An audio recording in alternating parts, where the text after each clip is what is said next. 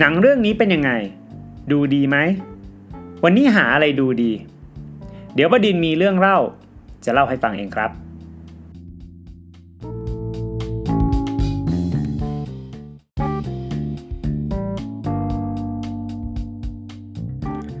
วันนี้จะมาอัปเดตข่าวในวงการภาพยนตร์จากหนังเรื่อง Black Widow กันครับ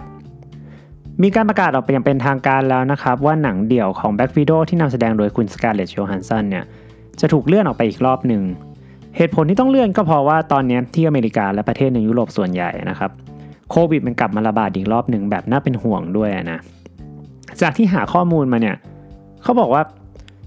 การที่โควิดกลับมาระบาดก็เพราะว่าเกิดจากไวรัสที่มันกลายพันธุ์นะทำให้คนติดง่ายขึ้น ผมใช้คำว่าคนที่จังหวะไม่ดีแล้วกันเนาะพอเขาเกิดติดแล้วเนี่ยคนส่วนใหญ่ในแถบนั้นเนี่ยก็เลยเริ่มติดกันมาอีกรอบหนึ่งจากที่วางไว้ว่า 7 พฤษภาปีนี้นะครับ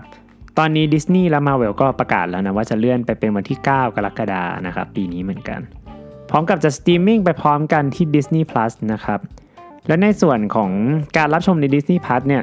ไม่ใช่จ่ายเงินแล้วดูได้เลยนะครับ ที่ไปอ่านมาเขาบอกว่า จะต้องจ่ายเงินซื้อ feature พิเศษอีกอันหนึ่งก็คือ Premier Access นะครับ ที่ต้องจ่ายเพิ่มอีก 30 US ดอลลาร์นะหรือประมาณ 900 บาทนิดๆอะไรอย่างเงี้ยครับเพื่อเข้าไปดู หนังที่หนังใหม่นะครับ หมายถึงว่า